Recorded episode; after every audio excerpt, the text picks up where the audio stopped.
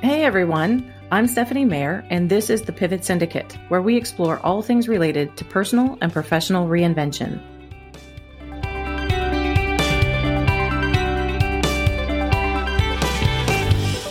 I came across this really cool list of questions to help you review your year. And I like looking back only to see what I did right, what I can improve on, and just to remind myself how long a year actually is. And in this year in particular, where time had no meaning, this was a really interesting exercise. If you're interested in these specific lists of questions, they're available over on daringtolivefully.com. I'll include that over on pivotsyndicate.com if it's easier for you to grab it there. But I also thought it would be real boring for y'all to listen to me read and respond to these questions. So I roped my very best friend, Kristen Kentner, into serving as MC for today's episode. So I am going to pass the microphone and let you take it from here. Oh, excellent. They cover so many areas, which I really appreciated. So these are all great things to ponder. They really are. Good good reflection questions. So here we are. All right, so first question. Your biggest relationship accomplishment was knowing when to zoom and when not to. Isn't it funny that in 2019 I didn't even know what Zoom was? Yeah. None of us none of us really used it. yeah. Incredible. Incredible. What made you laugh the hardest this year? I have to put it out there for the TikTok community. I have been sucked into these ridiculous lip sync voiceover videos that some folks out there are seriously good at this. Is the point of TikTok to lip sync? Is that what it is? I don't know what the point of TikTok is. All right, too, that's a that's a whole other episode. next question. What is a TV show you really enjoyed watching this year? Oh Lord. So I am one of those people that cut the cable cord ages ago. Um, and I only have um, Amazon Prime and uh, YouTube and Netflix. So I don't even know what is TV. If you say YouTube, I have been watching, it's a tie between Beauty Within, and then there's Alexandra Gater, DIY Danie, and the Sorry Girls, which are all Canadian DIY room renovation and their creativity and their hilarity is a nice thing to have this year. If you could travel back to the beginning of the year, here's some advice I would give to myself.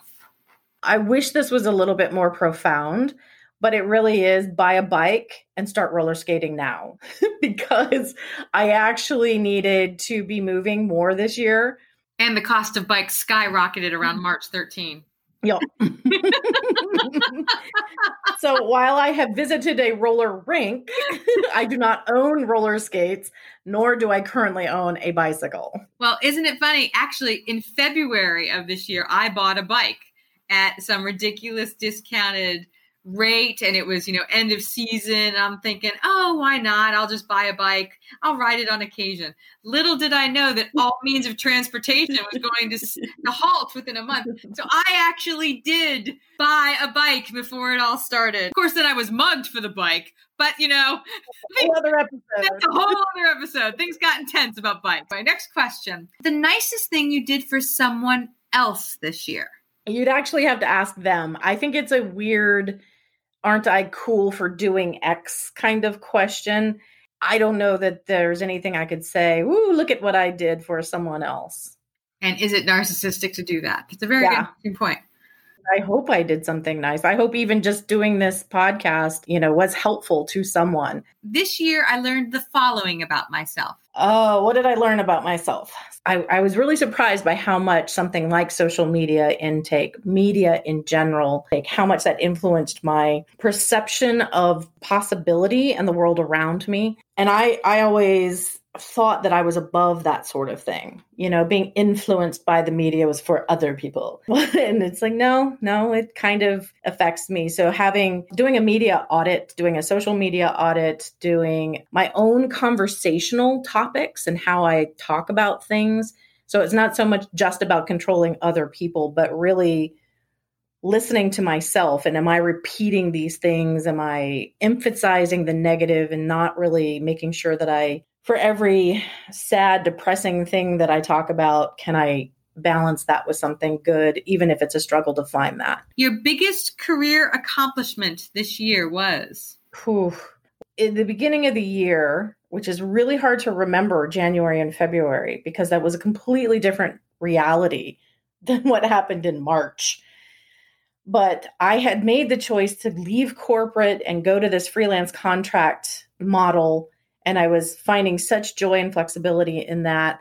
And then March hit, then April, and I had to be open enough to accept that reality and then find alternative means of revenue. Um, and then ultimately had to welcome the opportunity to go back to corporate corporate structure and to not feel guilt about that. So those kinds of pivots and and switches that happened in my career were not planned and typically when things don't go the way I want them to in my life, um, I get a little cranky. And this year I was I gave myself a lot of grace in that area. So I'm I'm really proud of how I treated myself through that. In 2020, how did you break out of your comfort zone? I don't think anybody had a choice. I actually started recording voiceovers. So, voiceover work has been like this silly little fun dream of mine, but it was not something that I ever really thought that would become a reality anytime soon. and then reality just got redefined. And still, I was like, oh, you know, I can do it for myself. And then um, my friend, Kristen Kentner, asked me if I would like to take a chance on or attempt to record a kind of in end of year introspective for her music school it not only was it uncomfortable to do such do something that was real it was a real project um, but also to let my friend direct me and to be less resistant. I was still resistant to direction, don't get me wrong, but to recognize, oh, this is part of this whole process, that I have to be open to taking direction. So it was just kind of, there are some old skills, there were some brand new skills, there were some skills that I don't have yet. And it was just, it was not a comfortable place, but it was very fun. So, kind of on the same topic, an obstacle or challenge that you overcame this year? It's the same sort of theme, feeling like a failure when plan A doesn't work out. Like that is, that's not just a 2020 obstacle that's a life obstacle for me um, and normally if i don't meet a challenge and and overcome it instantly there's also a period of time when i have to essentially beat myself up and then i've got to not only heal from whatever failure quote unquote i then have to heal from the the negative beating that I've just given myself. It's really pointless. And but we we all do it. It's just I think this year I made a lot of progress in being kinder to myself. And I actually think I have I have you to thank for for one of my light bulb moments this year when you you said just give yourself permission to change your mind. None of that is that sentence is profound, but I'm not a very profound person. it, it hit me like it was the the Dalai Lama had said something, and I was like, "Oh yeah, duh, it's still my choice."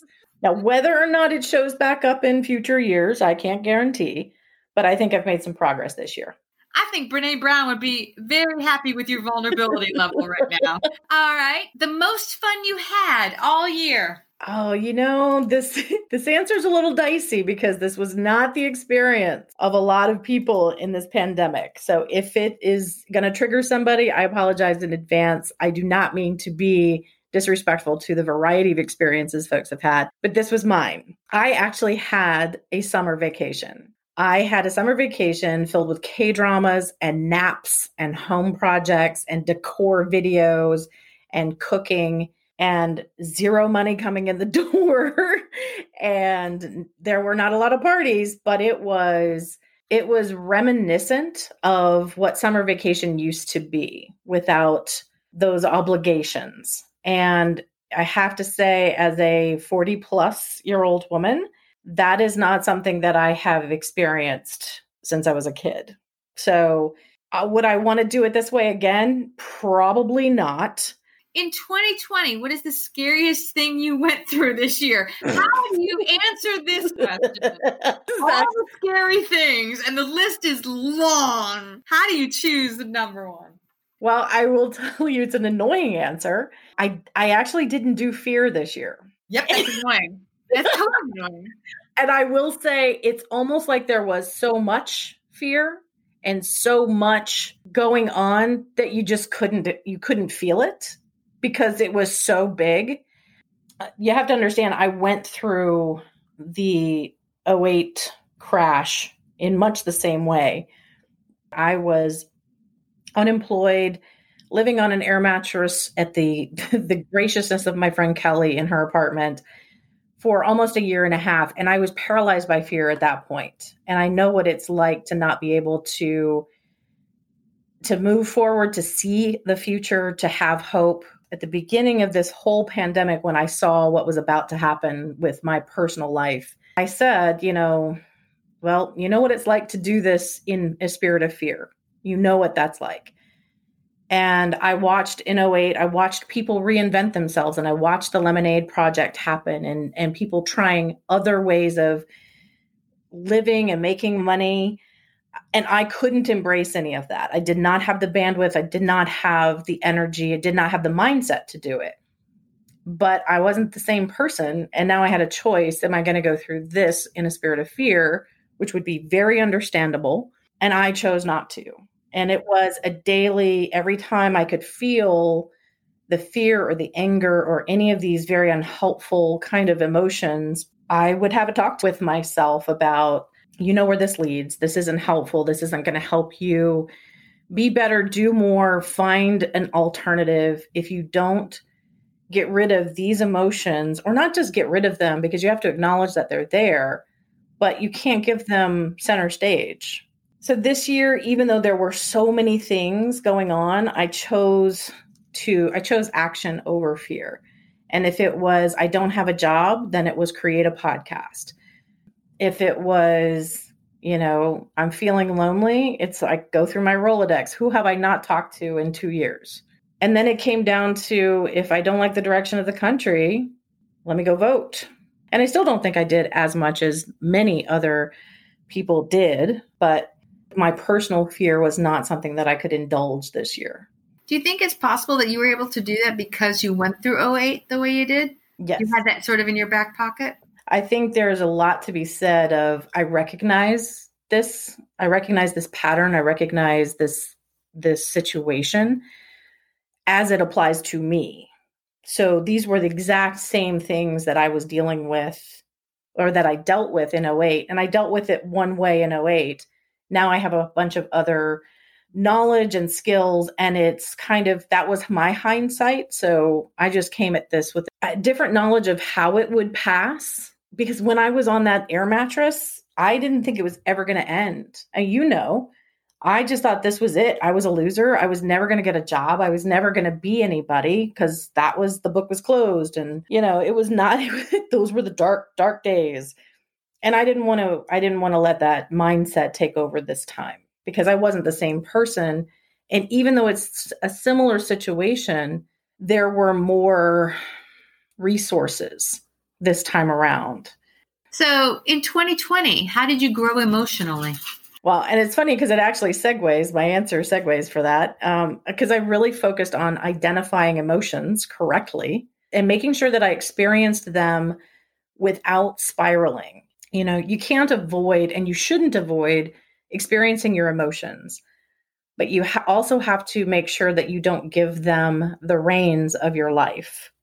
Um, and that's a tricky balance. I don't think I have it all the time. I don't have it together all the time. But this year, really making sure that I understood when I was bored, when I was sad, when I was happy, and that I could allow myself to be happy, and then really understanding when I didn't have the emotional bandwidth to think about the global scale of what everyone was going through because sometimes I just didn't. Most times I didn't. Most times I couldn't think beyond myself and my cat. So, what's the best gift you received this year? the best gift I got was from Mr. Harold Hardaway, and that was his phrase, Get up, Trinity. from the Matrix. It's such a silly thing. How many times have we watched The Matrix? How long ago was this movie?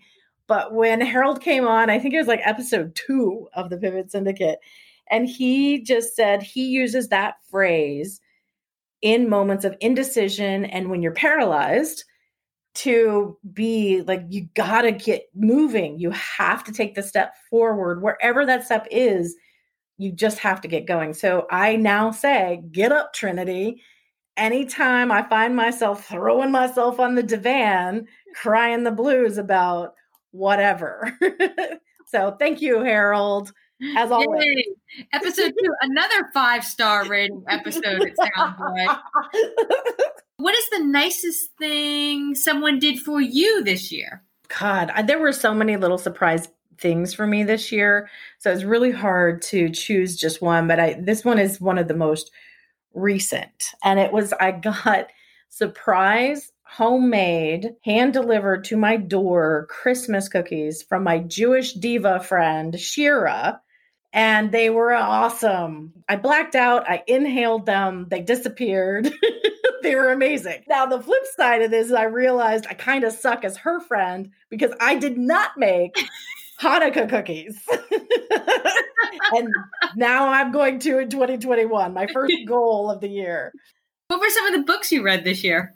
You know, it's a little embarrassing because I am a book nerd, but this year I really didn't read a lot of books. I just I've listened to quite a few, but I think the most recent and and one I hate to say it's going to become my bible, but these two are vying for the the top spot, and that's Green Lights by Matthew McConaughey, and then Everything is Figure Outable by Marie Forleo. And I'm still listening to Everything is Figure Outable. I think I'm in like chapter five, and I, there's just so many notes that I have because you know what, honey, everything is figure outable. Thank you for joining us today. Don't forget to subscribe and visit us online at www.pivotsyndicate.com for more information.